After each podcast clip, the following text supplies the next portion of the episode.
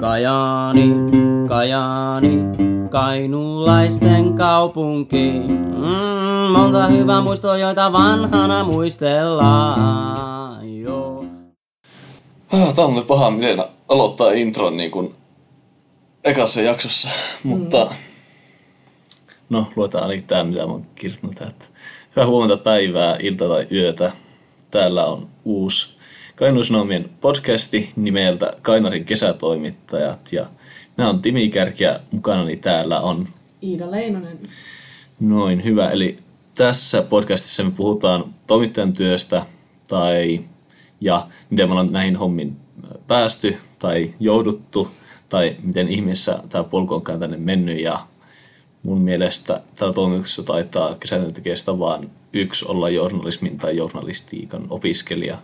Eli luultavasti ihan mielenkiintoista juttua on tulossa. Ja jakson lopussa aina vaihtuva vieras, ainakin pyrkimys siihen.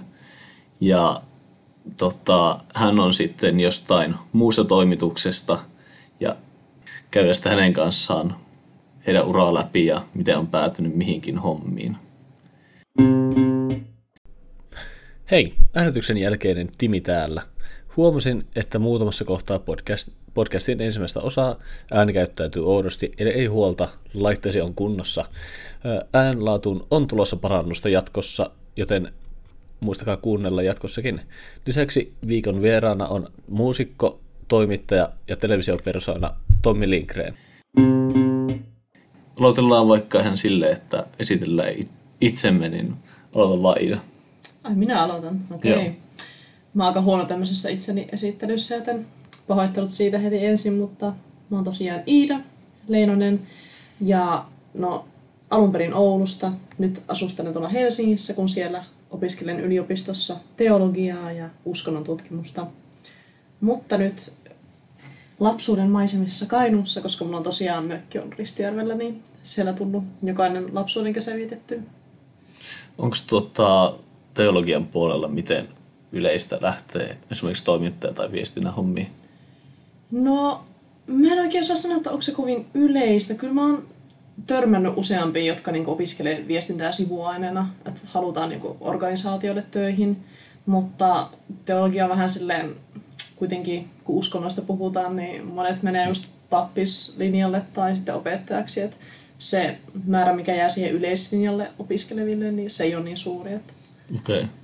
Kun tota, tosiaan minä opiskelen historiaa ja tota, mulla oli tota viestinnän sivuainetta, niin meillä on loppujen lopuksi yllättävän paljon, ketkä lähtee viestinnän median puolelle. Se on, Joo, mä oon kuullut samat Oulusta, monet historiaopiskelijat tykkää. että se on semmoinen muistaakseni 10-15 prosenttia, ketkä lähtee niin kuin valmistuneista jo sitten median viestinnän puolelle, että tuolla Kensotien toisella puolella Ylelläkin on yksi meiltä tota, historiasta val, valmistunut Oulusta itse, niin toimittajana myös. Joo. Niin se on tämmöinen yleinen ala. Ja minä taas on ihan kotoisin täältä Kajaanista. Lähin tuossa viitisen vuotta sitten Ouluun. En ensin opiskellut, mutta tota, sitten Mitä teit sitten?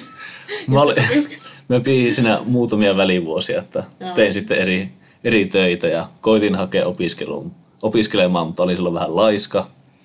Ja yhdestäkin journalistiikan pääsykokeesta nukuin pommiin. Mulla oli vapaa päivä töistä silloin. Tai siis mulla oli kolme kertaa viikossa töitä arkisia ja sitten mä olin silleen, että ai että mukava, mukava nukkua pitkään. Sitten mä houksasin, että ei saa kyllä, mulla oli se journalistiikan pääsykoe. Mutta en ole kyllä oikeastaan katunut yhtään, kun mä pääsin sitten taas sitten seuraavana vuonna tai historiaa opiskelemaan. Niin mm. Mä oon päässyt samoihin hommiin tätä kautta ja Reittejä on monia. on. Ja se on mun mielestä just toimintahommissa kivaa, että ei ole pakko mennä sitä tota, niin kuin journalistiikan tai journalismin puolta, mm. että tarvitaan paljon eri, eri alan myös opiskelijoita tai valmistuneita. Tai sitten ei, ei välttämättä ollenkaan tehdä tota, opiskeluja, tai niitäkin kumminkin löytyy aina. Mm. Ja mä oon itse aiemmat kesät ollut Yle Oululla töissä ja Yle, Kajaani- Kajaanissa, mutta sitten nyt ollaan täällä tällä kertaa.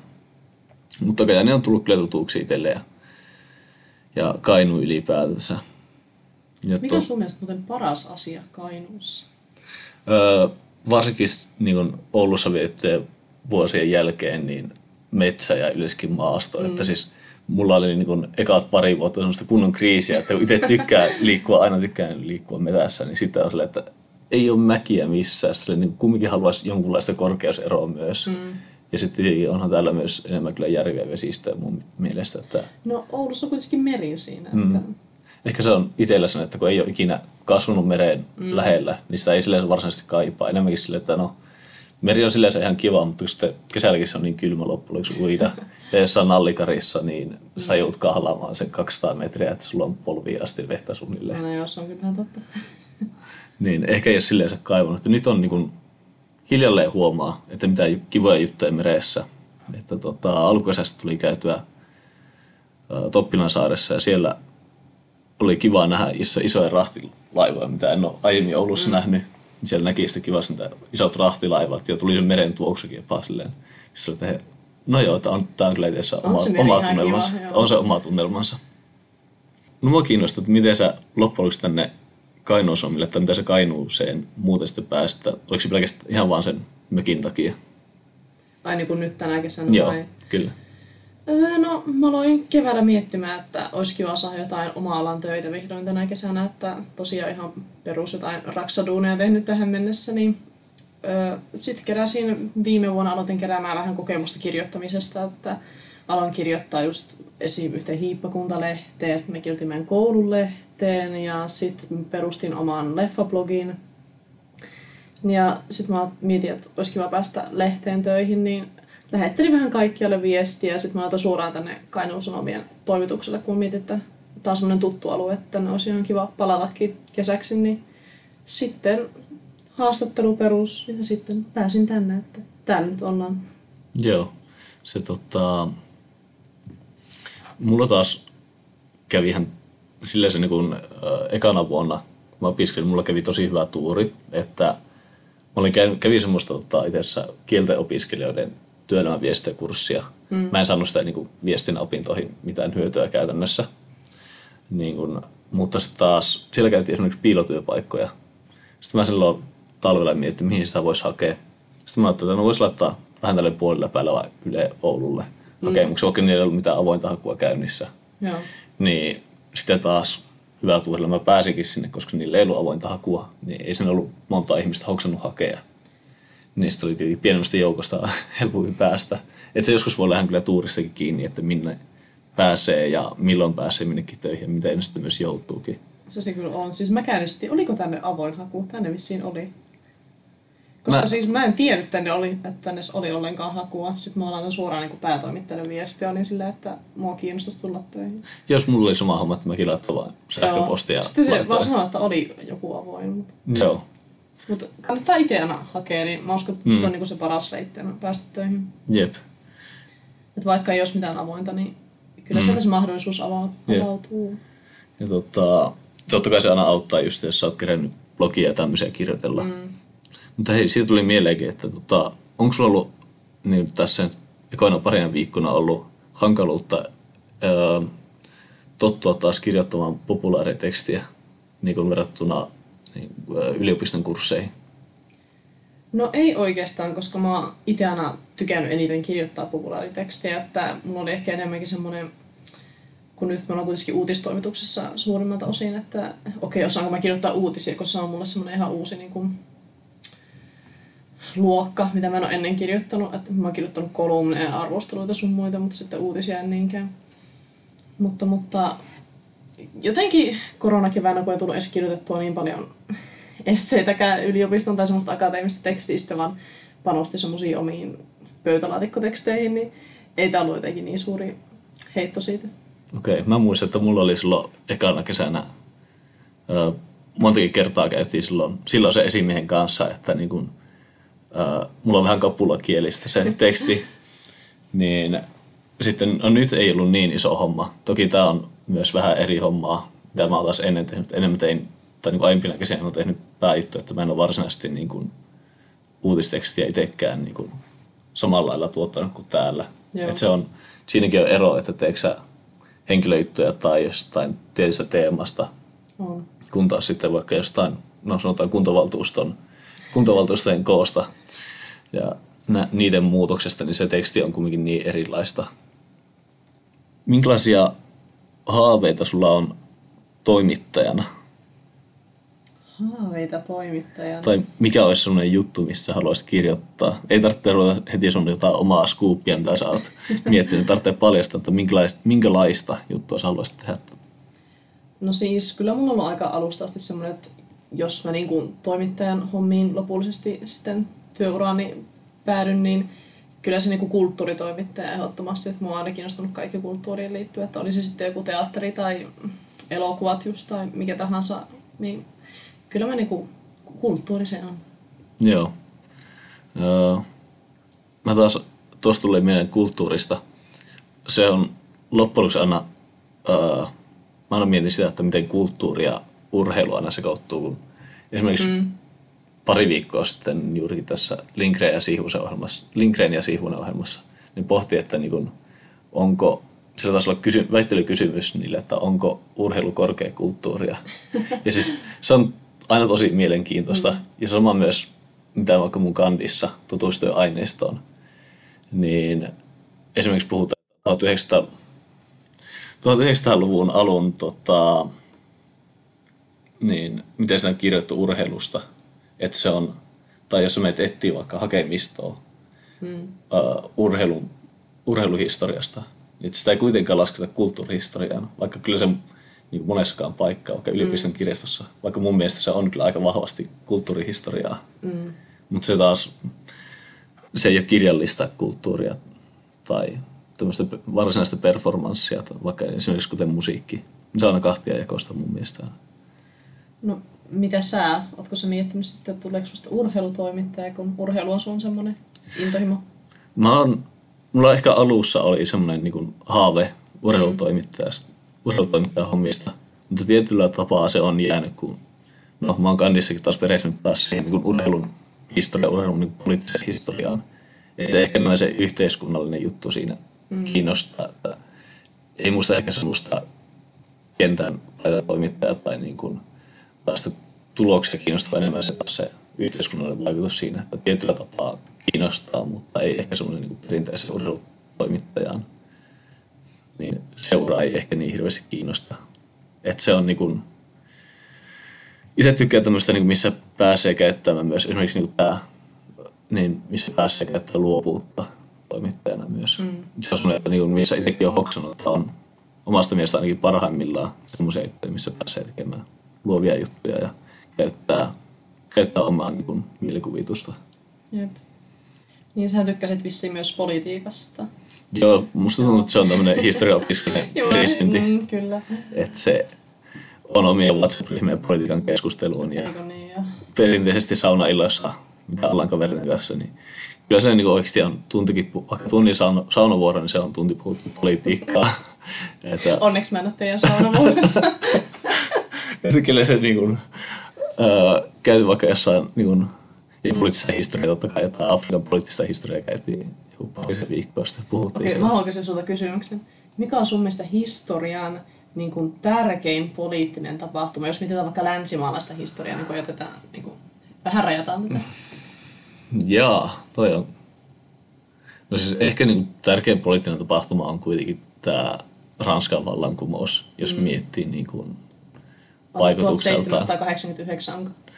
Mä oon niin huono muisti tämä vuosilukujen kanssa ja se on mun mielestä ollut parasta, kun huomasi sen. Vaikka, ja niin kuin ensimmäisellä kursseilla sille, että niin, nekin oli, että ei teidän tarvitse muistaa vuosilukuja tai päivää, mm. että kukaan ei kysy sitä Pähkinäsaaren rajaan vuotta. 1323. Sen mä kyllä onneksi oppinut. ja tota, mutta sille, että se riittää, että sä kerrot niin kuin suunnilleen, jos on vaikka tietyllä tapaa, jos mennään vanhempaan juttuun, niin sä vaikka muistat vuosikymmenen suunnilleen. Tai mm. niin kuin, osaat verrata vaikka jaksoa, että mäkin olen monessa tentissä aina huijannut sille, että koska mä en muista vuosilukua yhtään, niin sitten että no näihin aikoihin, kun on tätä toista juttua tapahtunut, mm. niin sitä voi silleen käyttää. Mutta kyllä mä sanoisin tosiaan, että se, se Ranskan vallankumous on loppujen lopuksi Joo. ollut semmoinen poliittisesti merkittävin. Olemme menneet nyt Kainuusta Ranskan vallankumoukseen Joo. asti. Että Onko sulla semmosia ihmisiä tai toimit, varsinkin toimittajia, ketä sä haluaisit haastella tai kenestä, sä, keneltä sä haluaisit kuulla semmoista tarinaa, että miten on päätynyt mihinkin hommaan, siihen hommaan, mitä tekee nykyään? Siis voi kamala, mulla tuli vasta viime viikolla mieleen yksi, mutta kun mä en vaan muista sinne sen nimeä niin ollenkaan. Se, on niin kuin, se tekee Ylelle semmoista podcastia sen ystävän kanssa. Mä en vain ole muista sen. Okei. Okay. Tähän mennessä vieraita on ihan hyvin, hyvin saatuja. Mua yllättää loppujen lopuksi. Musta tuntuu, että toimittajilla on tietynlainen erilainen lähestymistapa toisiin toimittajiin. Mm. Että se kiinnostaa myös toisten työt. Mm. Että kun ehkä tämmöisillä perinteisillä työpaikoilla. Se on totta.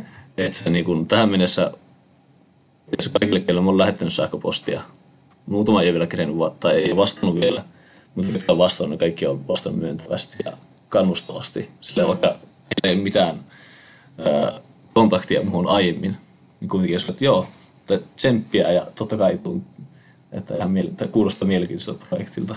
Mm. Että se on, mikä, mistä mä tykkään myös tällä niin toimittajien kesken, mitä on Se kenen on sellainen aina niin ryhmäfiilis. Tai Joo. sellainen, että- ja mitä on kuullut niin kuin aiemmasta kulttuurista ehkä niin kuin, ö, lehdistön puolella, niin semmoinen tietyllä tapaa semmoinen huono kilpailu on myös lähtenyt pois. Mm. Että aina pitää olla kilpailua toimituksen kesken ja myös toimittajien kesken, mutta semmoinen niin kuin toksinen homma siitä on lähtenyt pois, että tuetaan toisia, autetaan toisia, vinkataan jostain hyvästä haasteltavasta, niin se on lähtenyt mun mielestä ja mun kuuleman mukaan myös pois. Mm. Nyt mun häiritsee, kun mä muistan sen nimen, mun pitää check. Nyt googletukset väliin. Mä koitan sillä aikaa miettiä jotain, jotain vielä. Mm. Niin, se oli Susani Mahadura. Okei, mutta itsekin googlettaa Susaa. Mistä se kertoo se? Öö, no ne käsittelee niiden podcastit just semmosia ehkä vähän niin kuin controversial asioita. Öö, ihan niin kuin laidasta laitaan, mutta se on myös niin kuin elokuvaohjaaja ja toimittaja Okei. samalla. Ja niin kuin, tosi siisti semmoinen kolmekymppinen. Okei. Tuo cool. Sitten mua myös kiinnostaa se monikulttuurisuusaspekti siitä, että sen, mä mistä maasta nyt sen isä oli kotoisin. että Taisi olla muslimi kuitenkin niin kuin uskonnoltaan ja näin. Mm. Okei. Okay. Itse mulla tosiaan koko ajan tuntuu tää ajatusheittelyä. Tää ennen podcastia puhuttiinkin just tästä mun huonosta yöunista, niin se, se vaikuttaa. Eilen, siis eilenkin mä hoksasin taas tämmöiset konkreettiset asiat siitä, kun on nukkunut huonosti.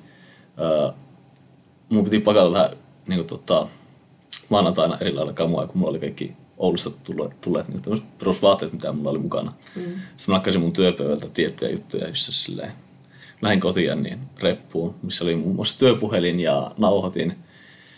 Ja sitten kun tuli tiistaina ko- tai töihin, niin mä että jaa, mulla jäi sinne toiseen reppuun kaikki työpuhelin ja nauhoitin tämmöiset kaikki perusjutut. Eikö sulla nyt nauhoitinta mukana? Ei, mä kävin sitten hakemaan se eilen sitten erikseen, koska Oulusta. ei se oli onneksi täällä niin Aha, mä Oulusta sille respect.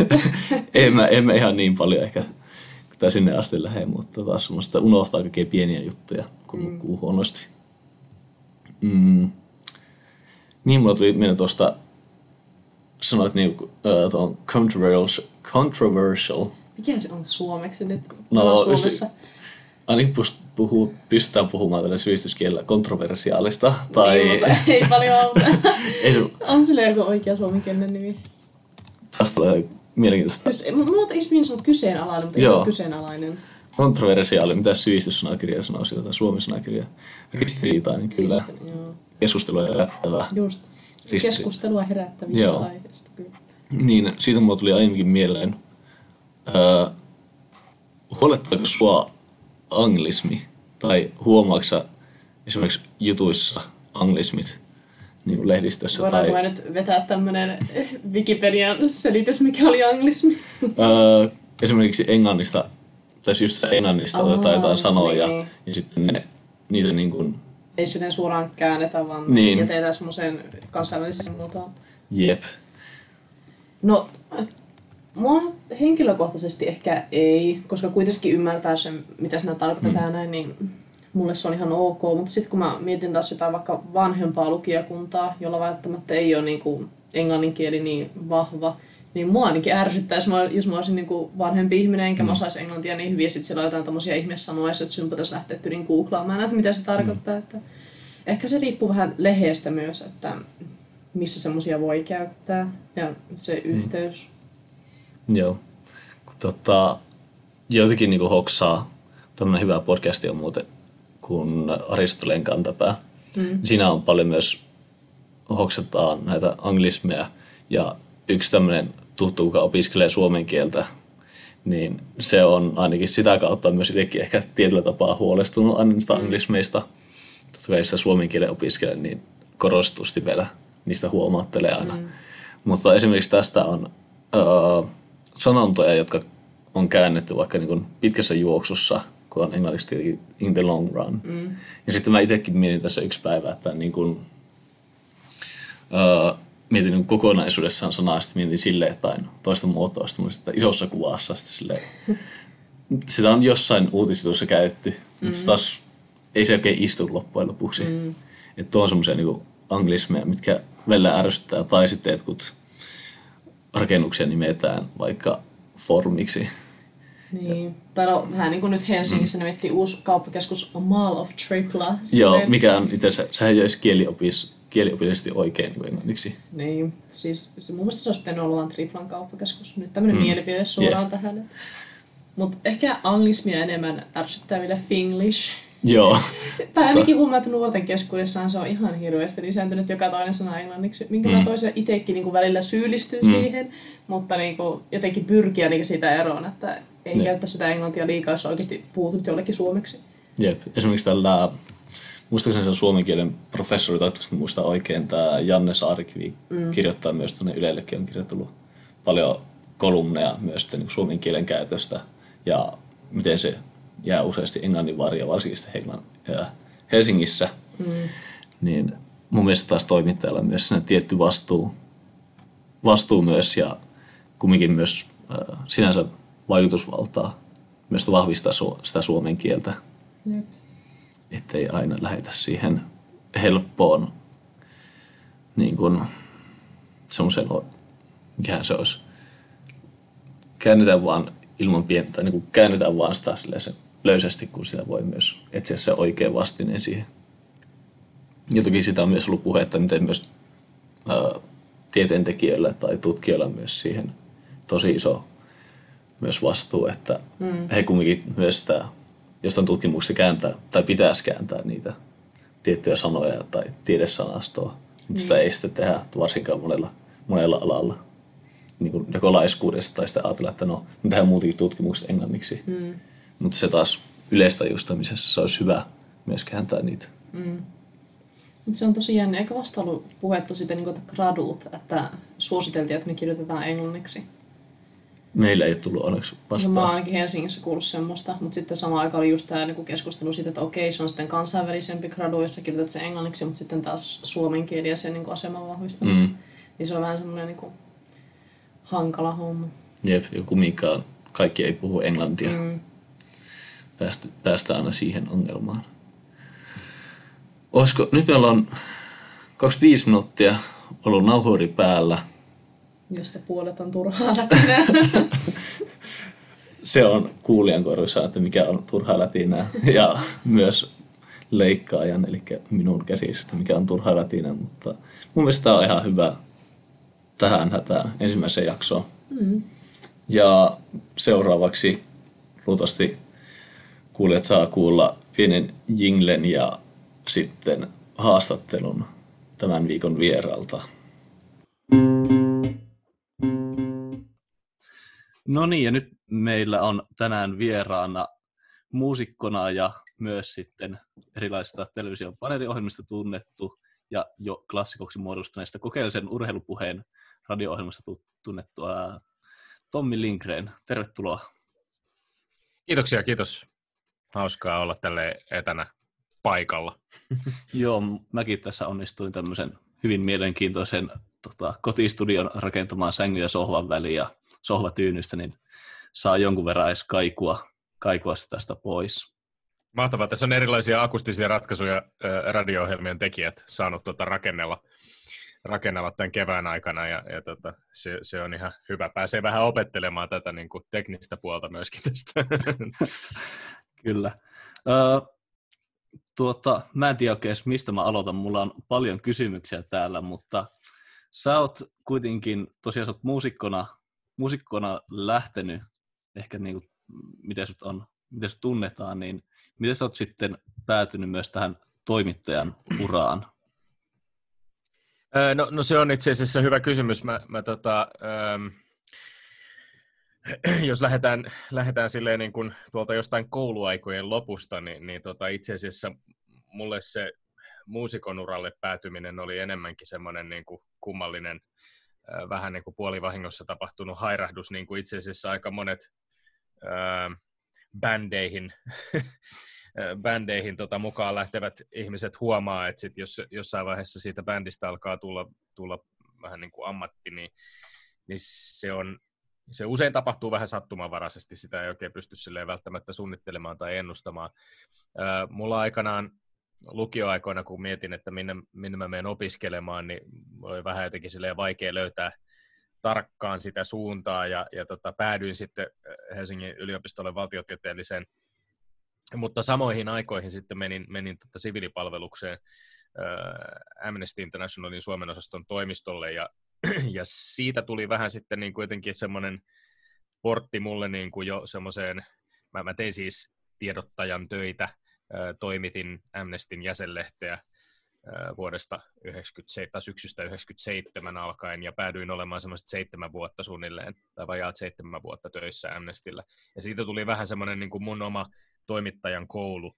Osittain se johtui siitä, että Amnestin toiminnanjohtajana ollut ja, ja edelleenkin toimiva Frank Johansson, joka on muuten kova, kova Arsenal-fani 70-luvulta lähtien ollut, ollut tota Gunners-fani, niin tota, Frank oli entinen toimittaja myöskin, hän oli työskennellyt muun muassa Hustasbladetille ja, ja tehnyt niin kuin, toimittajan töitä, ja sitten siellä oli muutama muu semmoinen kollega, jotka myöskin tiesi aika paljon niin kuin, viestinnästä ja journalistisesta työstä ja, ja kirjoittamisesta. Et mä sain sitten semmoisen siitä Amnesty-aikana semmoisen tavallaan niin kuin jotenkin toimittajan koulun ja myöskin sitten jollain tavalla se vei mut ehkä ää, vähän suorempaa reittiä semmoiseen niin todelliseen maailmaan, jossa sitten niin kuin mä olin ollut hirveän hikari kouluaikoina suorittaja, suorittaja ja hikke, mutta, mutta sitten jotenkin niin kuin yliopiston päästyä, niin semmoinen opiskelumotivaatio vähän lopahti.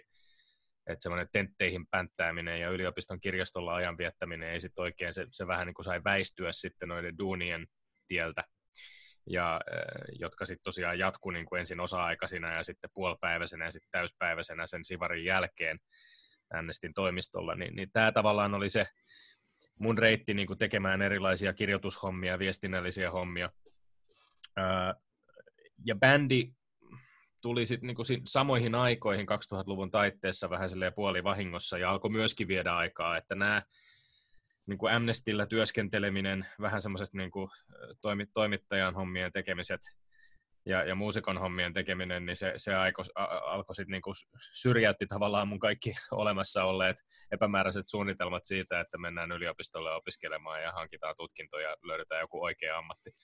Sitten musta tuli tämmöinen epämääräinen nyt jo pari vuosikymmentä vähän, vähän kaikenlaisia töitä, jotka kaikki enemmän tai vähemmän kuitenkin sit liittyy niin kuin kirjoittamiseen, että sen mä koen, että se on mm. niin kuin yhdistävä lanka biisien kirjoittamisessa tai, tai juttujen kirjoittamisessa, kolumnien kirjoittamisessa, mitä on vuosien varrella tullut tehtyä, ja sitten tietysti niin kuin myöskin, miksei televisio-ohjelmien tai radio-ohjelmien käsikirjoitusten kirjoittamisessa myöskin, koska kaikki, kaikki lähtee oikeastaan siitä.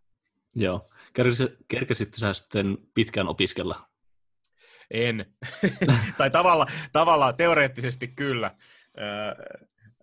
äärettömän pitkään kirjoilla yliopistolla, mutta aktiivista toimintaa siellä ehti, ehti olla hyvin, hyvin lyhyen aikaa.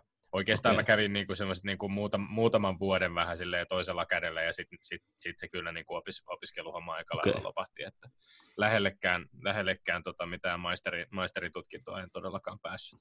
Okei. Okay.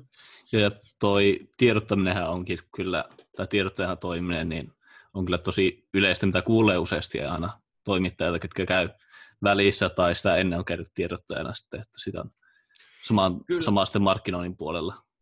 Kyllä joo, ja sitten tietysti se oli aika erityinen ympäristö, se kansa, niin kuin kansalaisjärjestö, Amnestin kaltainen ihmisoikeusjärjestö, jossa työskenteli, että, että siinä totta kai niin kuin oppii aika paljon myöskin median lainalaisuuksista, että, että kun, kun tota Amnesty, Amnesty tiedottaa ensisijaisesti hyvin ikävistä asioista, ihmisoikeusloukkauksista ympäri Mm. maailmaa, kidutuksista, mielipidevankien vangitsemisesta, laittomista telotuksista, kuolemanrangaistuksista, niin kuin ra- rankoista jutuista, mutta sitten myöskin sellaisesta niin kuin kansainvälisen ihmisoikeuslainsäädännön kehittymisestä ja muusta niin kuin positiivisista asioista, niin se, mm. se tavallaan opetti kyllä myöskin aika paljon siitä, että millä, millä logiikalla media ja toimittajat toimii, koska siinä niin kuin näki aika nopeasti, että aika itse asiassa semmoinen niin kuin kärjistetysti voisi ajatella, että, että, että jos Amnestin, se mitä on jäänyt niin kuin mieleen Amnestin tiedottajan hommista on, että, että usein niin kuin synkät ja ikävät uutiset myy paremmin kuin Kyllä, hy- hyvät positiiviset uutiset, joka totta kai siis niin kuin liittyy myöskin siihen, että hyvät ja positiiviset uutiset on usein sellaisia, joita on vähän niin kuin vaikeampi nähdä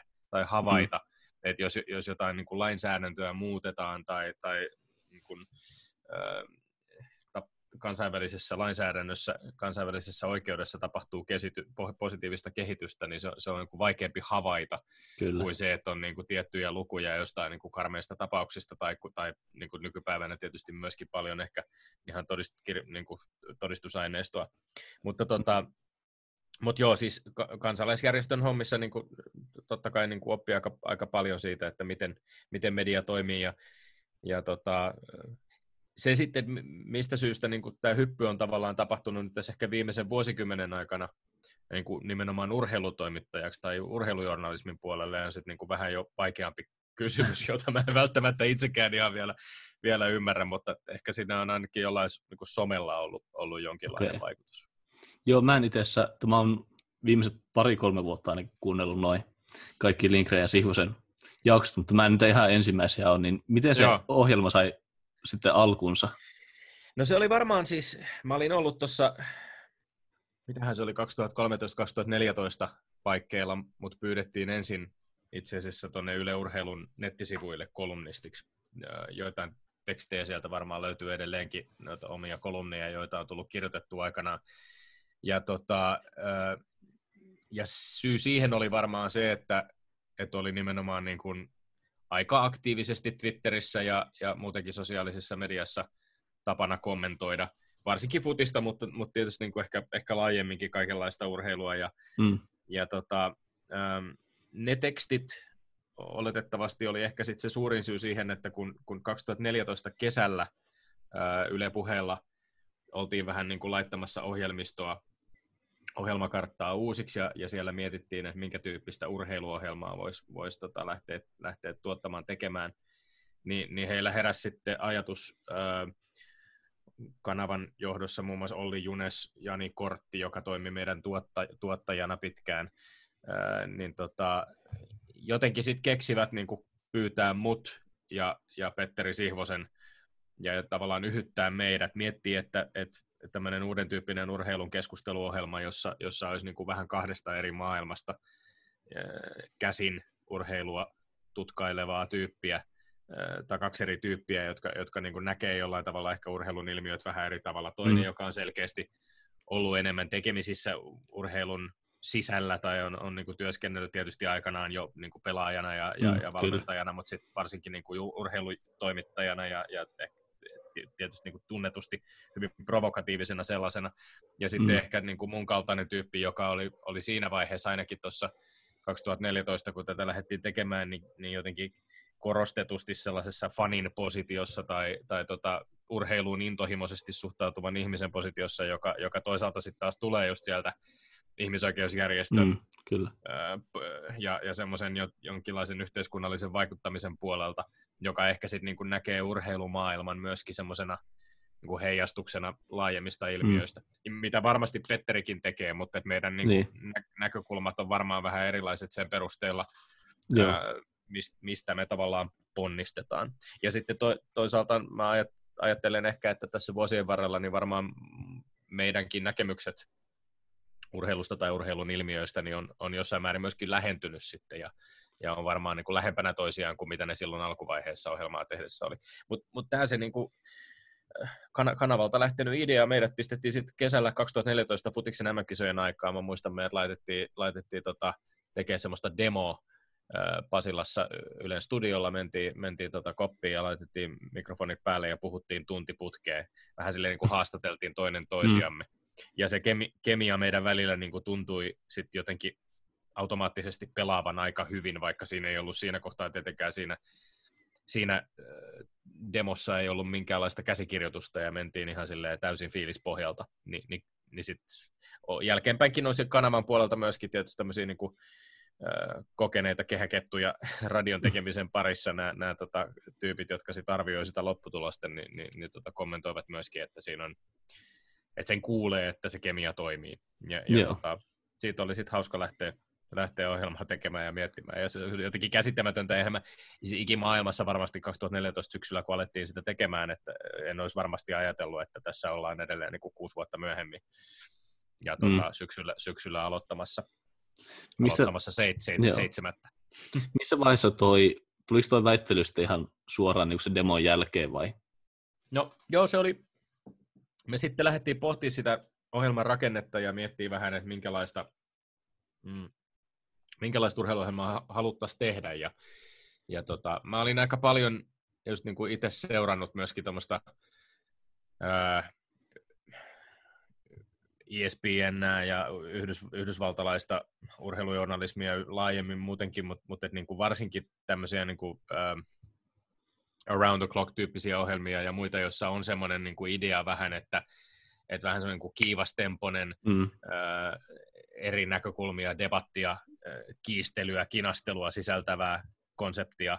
Ja, ja jotenkin ehdotin sit sitä, että et, et mitä jos kokeiltaisiin jotain tämän tyyppistä. Sitten itse asiassa ihan alkuvaiheessa ohjelmaa meillä taisi olla viisi, tai siis oli viisi väittelyaihetta per, mm. per ohjelma, ja, ja sitten se kello niin kuin tuotiin vasta jossain vaiheessa mukaan. Mä alkaa jo vähän hämärtyä tämä tota, muistikuvat siitä, mutta se selkeästi niin kuin, se viisi oli vähän liikaa ja, ja ne keskustelut alkoi paisua ja venyä. Totta kai ne tekee sitä mm. tänäkin päivänä, mutta, mutta tota, päädyttiin sitten niinku rajaamaan se kolmeen väittelyaiheeseen. Mutta tämä oli se jonkinlainen aja- tausta-ajatus siinä, että saataisiin siihen semmoista vähän jotain ehkä suomalaiselle urheiluohjelmalle, radio-ohjelmalle vähän, vähän uuden tyyppistä uuden tyyppistä muotoa, jossa kun meitä nyt oli kaksi tekijää ja se lähtökohta oli mm. muutenkin se, että me ollaan, tarkastellaan asioita vähän eri positioista, niin me ajateltiin, että aika helposti varmaan luontaisesti myöskin löytyy eriäviä näkemyksiä erilaisista urheiluaiheista, urheiluuutisista mm. ja urheiluilmiöistä.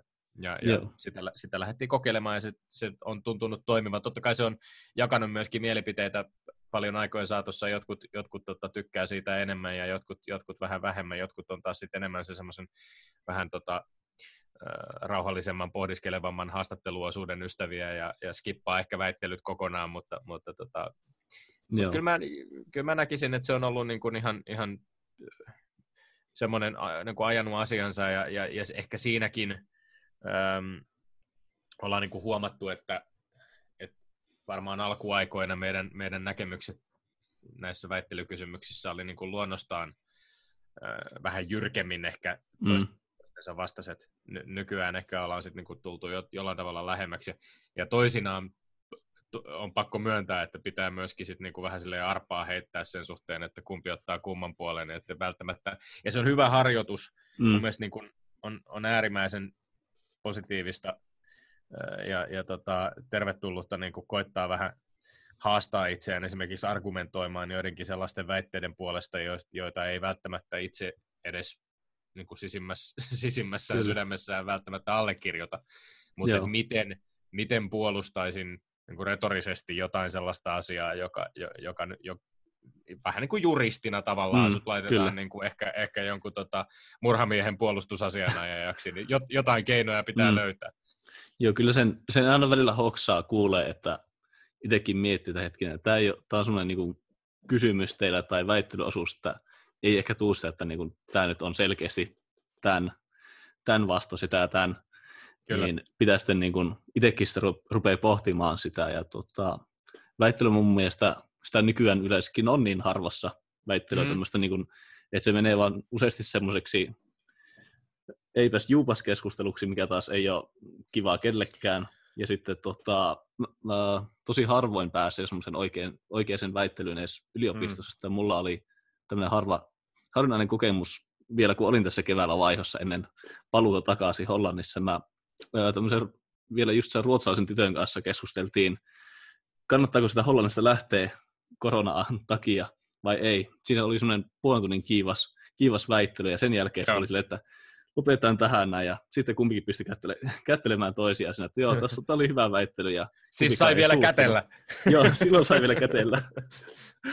joo, toi on, no siis tuossa on kulttuurieroja tietysti vahvasti, ja mä, mä oon itse ollut vaihto-oppilaana lukioaikana Kaliforniassa vuoden, ja, ja niin kuin se Yhdysvalloissa ihan, ihan jo high schoolista lähtien esimerkiksi, niin tietysti se, se semmoinen tietty, siellä oli debate-tiimiä, tällaista niin kuin mm. väittelykerhoa, ja se, se tehdään niin kuin totta kai semmoinen niin kuin reto, retoristen taitojen kehittäminen on ehkä semmoinen puoli, mikä mä itse koen ainakin, jos nyt omia kouluaikoja muistelen, voi olla, että, että näihin päiviin tullessa on jo asiat vähän muuttunutkin, mutta ehkä se oli semmoinen asia, mikä mäkin on tuossa helsinkiläistä eliittilukiota käynyt, ja toki siellä niin kuin kaikenlaisia vääntöjä aikanaan oli, mutta, mutta et, et ehkä semmoista niin kuin varsinaista jotenkin organisoitua säännöllistä väittelytoimintaa ei, ei hirveästi ollut, ja semmoiset semmoiset niin kuin, semmoiset voisi olla ihan, ihan tervetulleita täälläkin. Että musta tuntuu, että suomalaiset vähän ehkä he, herkästi jotenkin, ja Petterihän, me otetaan, me otetaan asiat niin kuin liian tu, vähän turhankin vakavasti joskus ja annetaan niiden mm. mennä niin kuin ihon alle. Että Petterihän on siinä niin kuin loistava, että, että, että hänen, hänen tota, kykynsä semmoisena vähän niin kuin kameleonttina olla vähän milloin mitäkin mieltä ja, mm. ja asettua myöskin semmoiseen, niin kuin ottaa semmoinen tietynlainen rooli ja, ja just mitä mä puhuin aikaisemmin siitä, että myöskin ehkä keksiä keinoja puolustaa väitteitä, joita ei välttämättä nyt niin kuin allekirjoittaisi kuitenkaan sitten itse mm. pohjimmiltaan, niin, niin tota, hän on mun mielestä siinä kyllä tosi taitava ja, ja, ja se, se voisi olla ihan niin kuin paikallaan semmoinen niin kuin tämän tyyppisten harjoitusten tekeminen muutenkin, mutta et, et, tietysti niin kuin julkinen puhuminen ja semmoiset retoriset taidot, niin ne ei ole välttämättä semmoisia niin kuin meidän ö, koulujen tai oppilaitosten vahvuuksia Joo, opetuks, opetuks, opetuksessa ollut, että, että siihen löytyy ehkä sitten ulkomailla monissa muissa maissa vähän, vähän vahvempaa kulttuuria. Joo, siihen mä olinkin just tulosta, se on, olisi hyvää harjoitusta, että en mä ainakaan kuulu, että sitä olisi. Tietenkin tälle historiaopiskelijana moni kaveri on just noissa sitten opeharkoissa, niin ei siellä paljon sitä väittelyä ole, että sehän toisi just sitä hyvää tämmöistä esiintymisvarmuutta samalla, että yliopistossa on ollut kerran yhdellä viestinnän kurssilla on ollut väittelyä tämmöistä, mutta Joo. ei oikein muuten että sekin on semmoinen taito, mikä olisi hyvä opiskella varsinkin yliopistossa ja yliopistossa viimeistään tai lukiossa. Kyllä. Ja ehkä sitten varsinkin, jos tota, jotenkin miettii tätä, että miksi, miksi se sopii erityisen hyvin urheiluohjelmaan, niin totta kai se, että urheilu ylipäänsä, Petterihan on joskus todennut, niin kuin, että, että se meidän väittelykisa on vähän toisen asteen urheilua. Ja se tietysti, että me ollaan niin kuin ylipäänsä aihealueen kanssa tekemisissä, joka, johon liittyy kilvoittelua ja kiihkeitä tunteita ja, ja semmoista niin kuin kisaamista ja voiton tavoittelua, niin se sopii ehkä sitten sen takia juuri erityisen hyvin urheiluohjelmaan, että, että ollaan siellä tota, mm. ö, kuvannollisessa väittelyringissä ottamassa, ottamassa matsia toistemme kanssa. Kyllä. Ö, tuota, minä ihan nyt toiseen aiheeseen. Mites mm. tota, kysytään tämä Kainuu-kysymys. Minkälaisia, minkälaisia muistoja tai kokemuksia sulla on Kainuusta? Oho, tämä tuli yllättäen. Tota, tota, no ei, pakko sanoa, että ihan ensimmäinen, mikä tulee, on, on se, että me ollaan joskus oltu tota, ää, me ollaan oltu semmoisella niin kuin maailman epäonnisimmalla keikkareissulla Vuokatissa aikanaan joskus. Oliko tämä Blockfest, mikä oli ei, silloin ennen järjestettiin ei, siellä? Ei ollut, se oli semmoinen joku tota, ähm, se, se oli joku semmoinen tota, sisähalli happeningi, Joo. olisiko ollut 2006 tapahtuma, jossa, jossa itse asiassa Egotripin kanssa esiinnyttiin. Mä en nyt kuollaksenikaan muista, vaikka muistan hyvin paljon siitä reissusta, niin mä en jotenkin muista, että mikä se tapahtuma tarkalleen ottaen oli, mutta, mutta tota, tähän liittyy siis bussin hajoaminen. ja ja tota, semmoinen sunnuntai-päivä, jolloin piti sitten niinku keik- keikkapäivän jälkeisen, jälkeisen tota, yön jälkeen lähteä a- sunnuntai-aamusta aamusta ajelemaan Helsinkiä kohti. Ja, ja mitä se ajomatka nyt sitten sieltä Helsinkiin on niin kuin normaalisti. Se on joku kuusi tuntia, Kuutisen- kuusi seitsemän. kuut- kuutisen tuntia. Meillä meni siis vajaa 20 lopulta. ja, ja siihen, liittyi, siihen liittyi siis se, että me jotenkin lähdettiin niin kuin liikkeelle, tajuttiin, että bussissa oliko se nyt jotkut jarrupalat tai jotkut oli hajalla tai hihnat tai jotkut, siellä on Mm. niin paljon kaikkea tällaista. Kaik, huomannut kyllä, vuosien varrella on huomannut, että keikkabussissa on niin kuin paljon asioita, jotka voi hajota. Ja, ja ne on usein myöskin hajonnut, koska ne ei ole välttämättä myöskään semmoista kalustoa, joka olisi niin kuin kaikkein, kaikkein parasta ykköspriimalaatua. Mutta tota, mutta mut siihen s- johti sitten niinku siihen, että jouduttiin et, etsiä jotain Scanian korjaamoa. Mä muistan, löydettiinkö me sitten joku, joku korjaamo löytyi Kajaanista ja sitten, sitten tota, odoteltiin sieltä korjaajaa ja sitten oli joku niinku toinen, mun mielestä se ei vielä sit, niinku sillä kerralla jotenkin niinku mennyt kuntoon, vaan sitten me jouduttiin, pääst- päästiin liikkeelle, niin jouduttiin sitten vielä niinku jatkamaan bussin kanssa korjaamolle. Ja, ja tota, jossa sitten niinku vielä meni tuntikaupalla. Et se oli siis aivan semmoinen katastrofaalinen. Oli just tällaiset kelit oikeastaan kuin mitä nytkin, Mm. että mielettömät lämpimät hellekelit ja, ja, ja tota, muutenkin vähän silleen huonosti ilmastoitu bussi, jossa ei nyt välttämättä ole sitä kaunista aurinkoista sunnuntaipäivää halunnut viettää. Ja sitten jossain vaiheessa mä muista, me oltiin, me oltiin jotenkin niin kuin, otettiinko me joku, joku tota, taksi vai, vai joku muu kyyti saatiin kuin autokorjaamolta sitten jonnekin läheiselle, läheiselle rannalle, missä päästiin vähän niin kuin uimaan välillä ja odoteltiin ja mietittiin, että ehkä me joskus vielä päästään takaisin Helsinkiin. Mutta tämä oli nyt ihan rehellisesti sanottuna niin kuin ensimmäinen asia, mikä, mikä Niin, tuli. ne taas ne huonot, huonot asiat jää helposti mieleen. Mikä tuli mieleen. Mutta totta kai siis on, on ollut Pipefestia ja on ollut niin kuin monenlaista, monenlaista hienoa, hienoa keikkahommaa. Ja tässä nyt kun on niin kuin parikymmentä vuotta tätä musauraakin ehtinyt olla ja keikkailua olla, niin meillä on silleen, viime, sanotaan niin kuin Don Johnson Big Bandin kanssa, niin viimeiset ehkä 5-6 vuotta on ollut jo vähän semmoista hiljaisempaa aikaa, että noista, noista Mm. tuntuu, että niistä niin kuin aktiivisimmista keikkaajoista, jotka meillä oli jostain sieltä ehkä vuodesta 2003 suunnilleen, 2009-2010, niistä Mm. alkaa olla kulunut jo sen verran aikaa, että ne kaikki on sulautunut vähän sellaiseksi Niin, niin. yhde, yhdeksi, yhdeksi massaksi, mutta, mutta Joo. tota, kyllä mä oon, mä oon ehdottomasti äh, aina tykännyt, tykännyt tota, sielläkin päin maata keikoilla käydä. Ja, ja para, parastahan tässä keikkailuhommassa on nimenomaan se, että pääsee, niin kuin, pääsee näkemään Suomea aika laaja-alaisesti, että aikanaan mekin ollaan aika pitkälti niin kuin kaikki, kaikki isommat ja vähän pienemmätkin paikkakunnat varmaan tullut, tullut niin kuin kertaalleen vähintään koluttua läpi. Ja, Joo, mulle tuli heti t- pari tämmöistä bussimuistoa.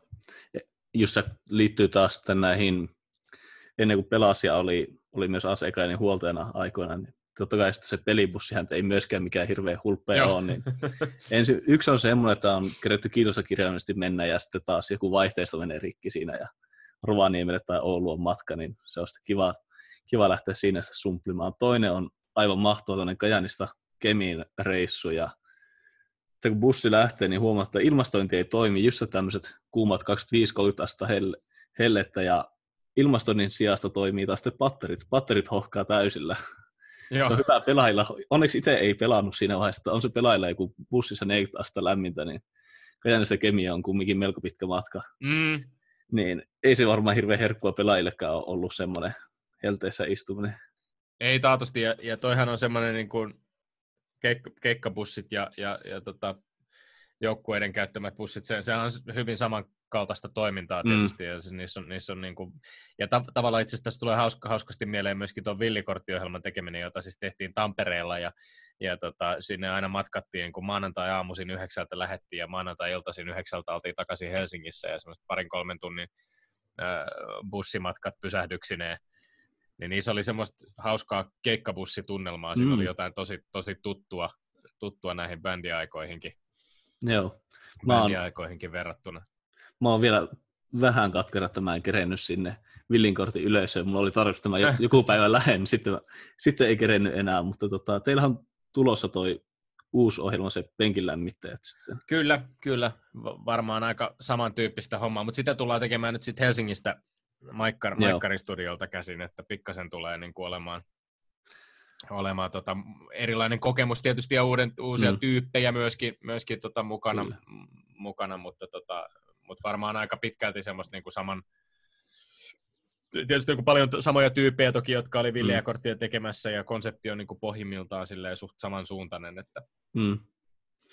mutta vielä tuosta siis tota, noista, noista kokemuksista ehkä se Pipe, Pipefesti nimenomaan niin kuin me ollaan oltu, jos nyt en ihan väärin muista, niin se oli myös 2006, kun me ollaan Pipefestissä oltu.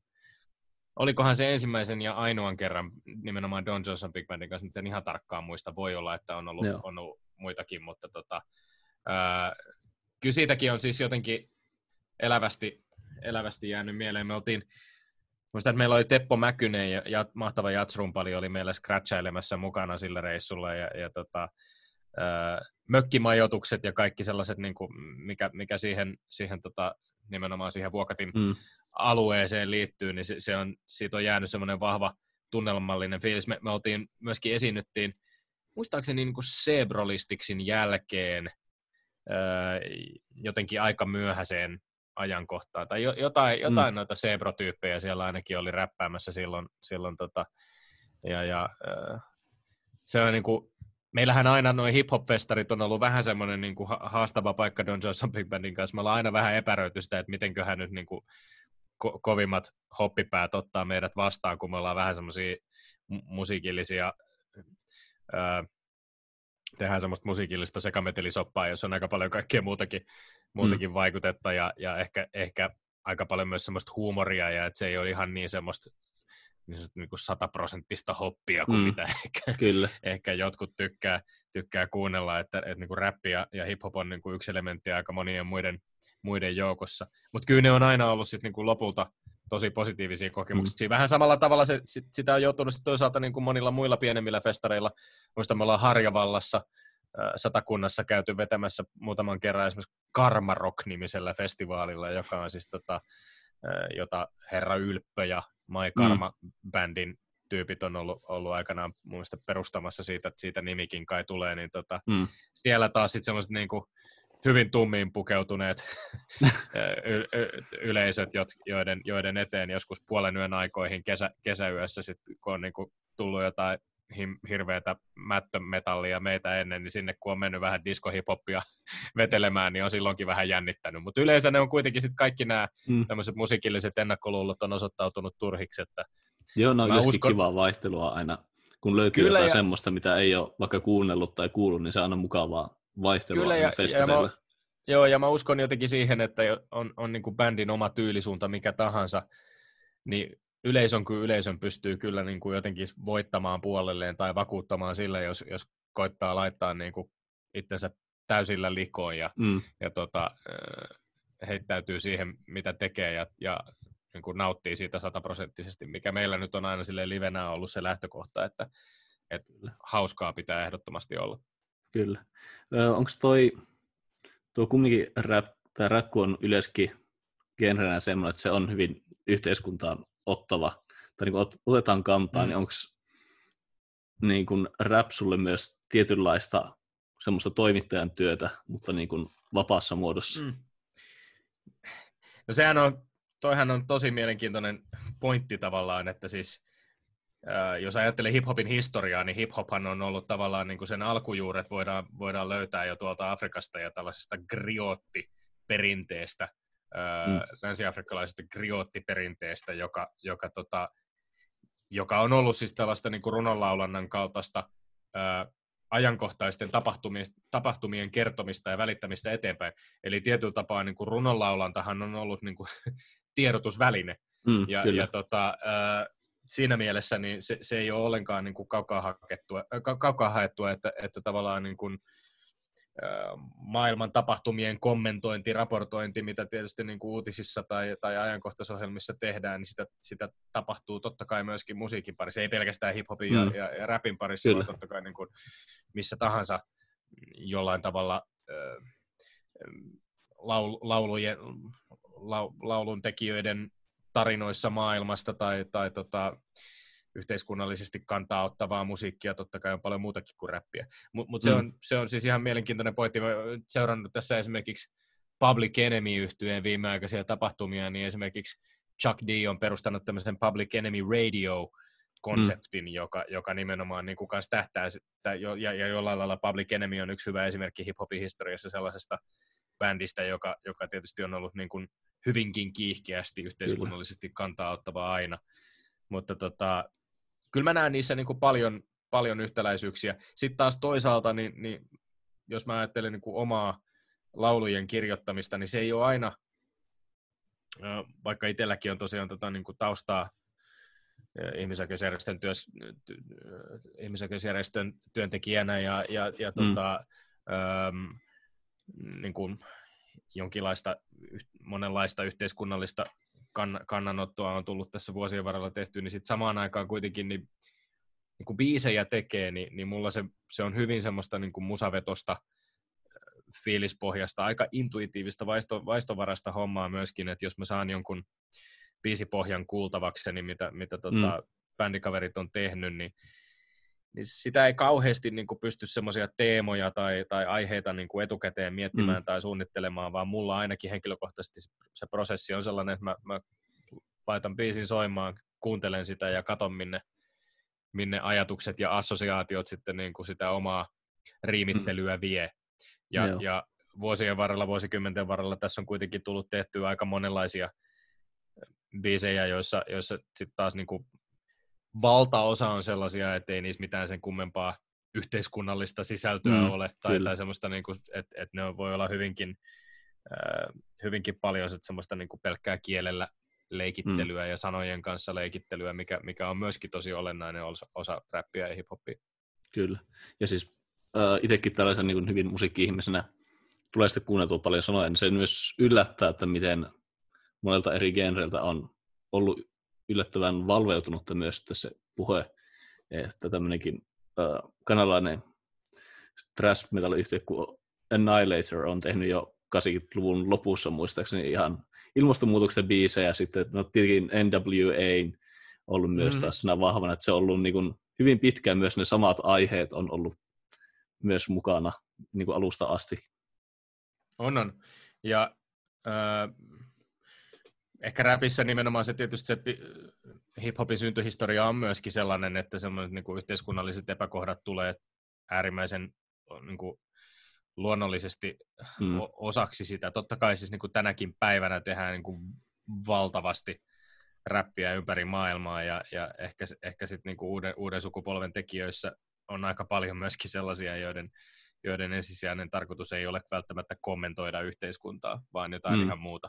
Kyllä. Mutta se, ne lähtökohdat tietysti se, sieltä niin kuin mm, Yhdysvaltain sisäkaupungeista, köyhistä oloista ponnistaneet tekijät, joilla on myöskin äärimmäisen omakohtaisia konkreettisia kokemuksia siitä ää, tasa-arvon hmm. puutteesta ja, ja, ja hmm. syrjinnästä, rasismista, kaikista näistä Kyllä. aiheista, niin se on niin kuin täysin luontevaa tietysti, että niitä, niitä myöskin sitten heidän, hmm. heidän tekemisissään kommentoidaan. Olikin just se tota, vähän tietyllä tapaa pelottavankin ajankohtaista edelleen tuossa pari viikkoa sitten, jossa juoksulenkillä kuuntelin NWAista Fuck the Police, että niin kuin mm. tietyllä tavalla hyvin pelottavaa, että se on vielä liian ajankohtainen just sen nyt vielä tietenkin. Niin. Kyllä, kyllä. Ei nämä aiheet ole siis, totta kai Yhdysvalloissa niin kuin monella tapaa on myöskin tapahtunut kehitystä, mutta, mm. mutta just esimerkiksi niin kuin nyt, nyt ollaan jonkinlaisessa selkeässä semmoisessa käännekohdassa, missä kyllä. aika paljon sit niin kuin yhteiskuntia ja ja vaikkapa sitä väkivallan monopolia, mikä poliisi, poliisilaitoksilla on, niin, niin tarkastellaan ihan uudella tavalla kriittisesti ja, ja on mm. niin kuin korkea aika. Kyllä. Ja, ja, ja sitten se on myöskin mielenkiintoista ollut nähdä, että miten tämä on laajentunut semmoiseksi maailmanlaajuiseksi äh, liikkeeksi myöskin.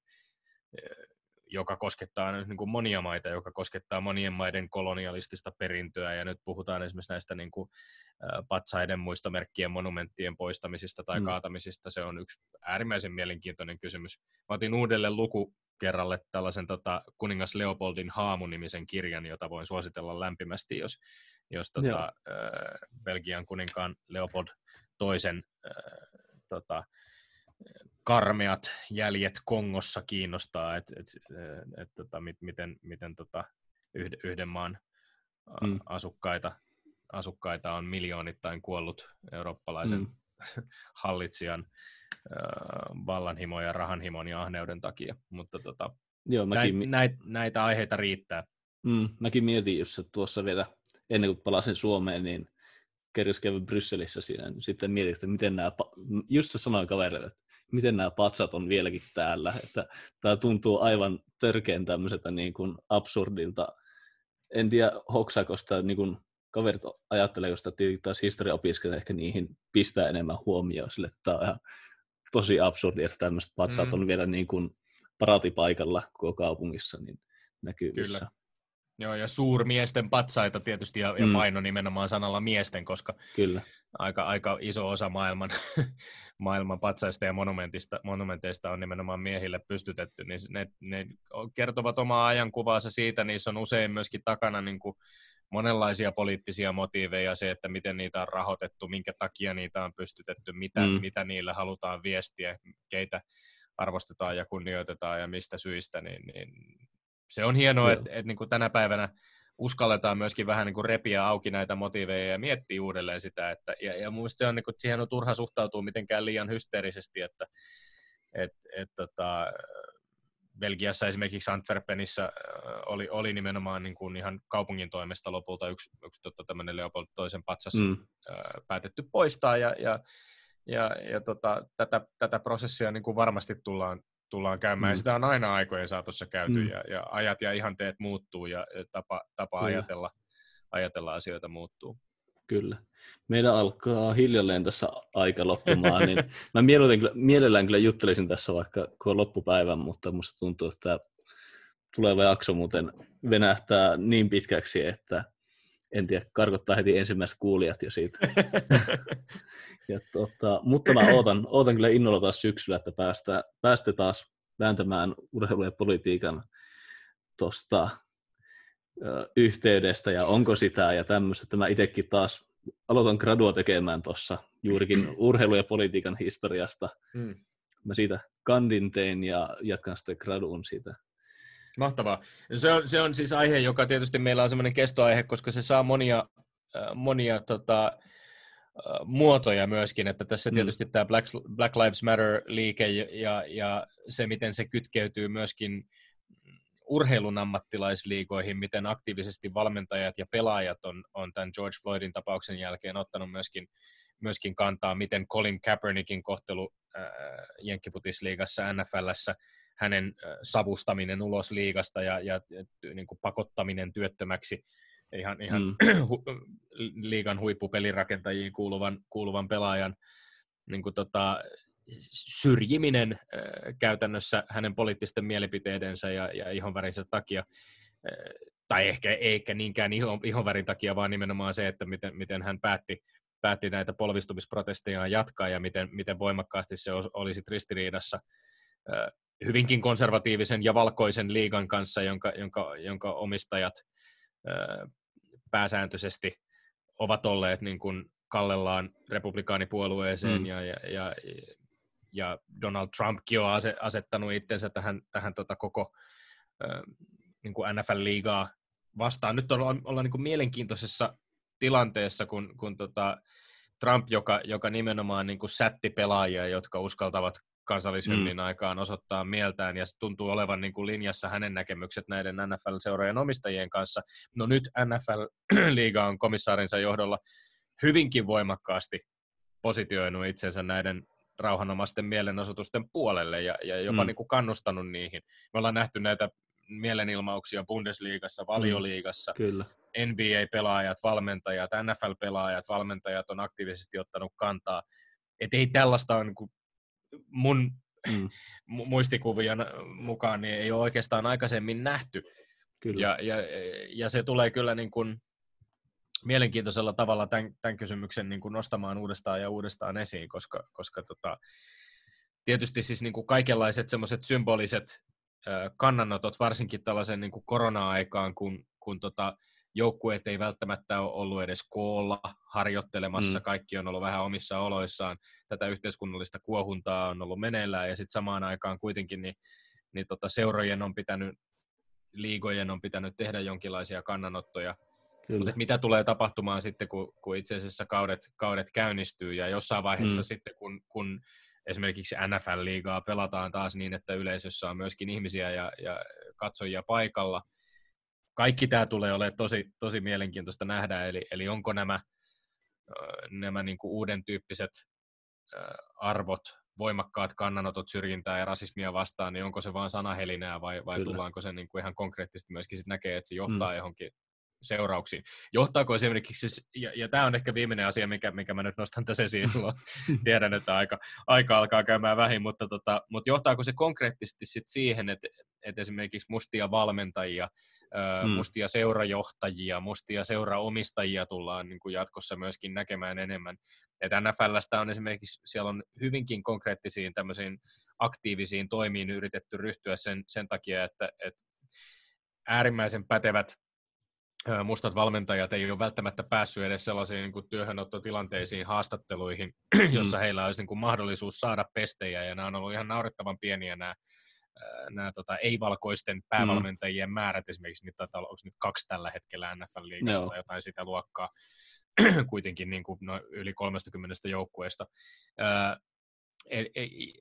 Tämä on se niin kuin, tavallaan, kun me lähdetään rasismikysymystä esimerkiksi niin kuin tarkkail, tai, tai, tai niin kuin purkamaan rakenteellista rasismia, niin, niin silloin aika usein tullaan sitten myöskin niihin semmoisiin niin epämiellyttäviin tosiasioihin, joita ei välttämättä tule varsinkaan tällaisesta niin kuin valkoiseen valtaväestöön kuuluvan ihmisen positiosta aina mietittyä. Mä mietin tuossa jossain vaiheessa itse taannoin sitä, että no ei, eipä oikeastaan tule mieleen ja, ja seuraan aika aktiivisesti suomalaista urheilujournalismia, mutta eipä oikeastaan tule ei-valkoisia suomalaisia urheilutoimittajia totta. ainuttakaan mieleen. Ja, ja, ja totta kai niin kuin se, se ei ole mikään niin kuin yksinkertainen kysymys, ei, ei ole niin kuin itsestään selvää, että, että heitä olisi, mutta ehkä se kertoo jostain kuitenkin. Mm, ja ja mä, mä toivoisin, että niin kuin meidänkin kaltaisessa väestöltään hyvin homogeenisessa maassa, niin, niin pikkuhiljaa alettaisiin nähdä. Tämä on ollut hienoa, mm. mitä niin kuin musi- musiikin puolella näkee, että että tänä päivänä se tekijöiden joukko ja se diversiteetti on, on koko ajan suurempi ja suurempi. Et meillä on niin kuin myöskin ei-valkoisia, ei-valtaväestöön kuuluvia, mm. kuuluvia tekijöitä paljon, jotka, jotka tekee ihan mielettömän kiinnostavaa uutta musiikkia ja mm. joihin myöskin se spottivalo kohdistetaan ja, ja, mm. ja tavallaan ja myös, ollaan... Mm. Ja myös eri genreissä, esimerkiksi tämä hetkinen, nyt mulla tuli tässä Blackout, missä tämä Ai että tämä on aina parasta, kun tulee... tota, ai että. Lähiöbotox, kyllä. Että taas tämmöistä okay. hyvin erilaista, että me taas tämmöistä niin kuin, Suomessa ei hirveästi tämmöistä, mitähän nuumetallia tämmöistä varsinaisesti ole, ja siinä on myös on seksikäs suklaa, kun siinä on tota, laulajana, niin se on myös mukava, että se tulee tämmöiseen erilaiseen, erilaiseen ympyrä, ympyrään Kyllä. myös. Se diversiteetti, se tuo myös semmoista omaa omaa hommaansa siihen. Kyllä, ehdottomasti. Mutta seuraavaksi tota, päästään kuulemaan outroja myös samalla introna kuultu Jukka Nissisen Kajaani, mikä mun mielestä sopii tähän niin hyvin biisinä, että suosittelen myös suakin kuuntelemaan Tommi ton biisi, että se on... Ehdottomasti. An, antoi vielä mahtavasti luvan siihen käyttää sitä biisiä. Tietyllä tapaa mun mielestä se sopii Kainuun tunnelma erittäin hyvin. Kiitoksia vierailusta. Kiitos paljon. Kiitos. Kajaani, Kajaani, kainuulaisten kaupunki. Mm, on kulkenut luotikujan selvisin hengissä. Joo.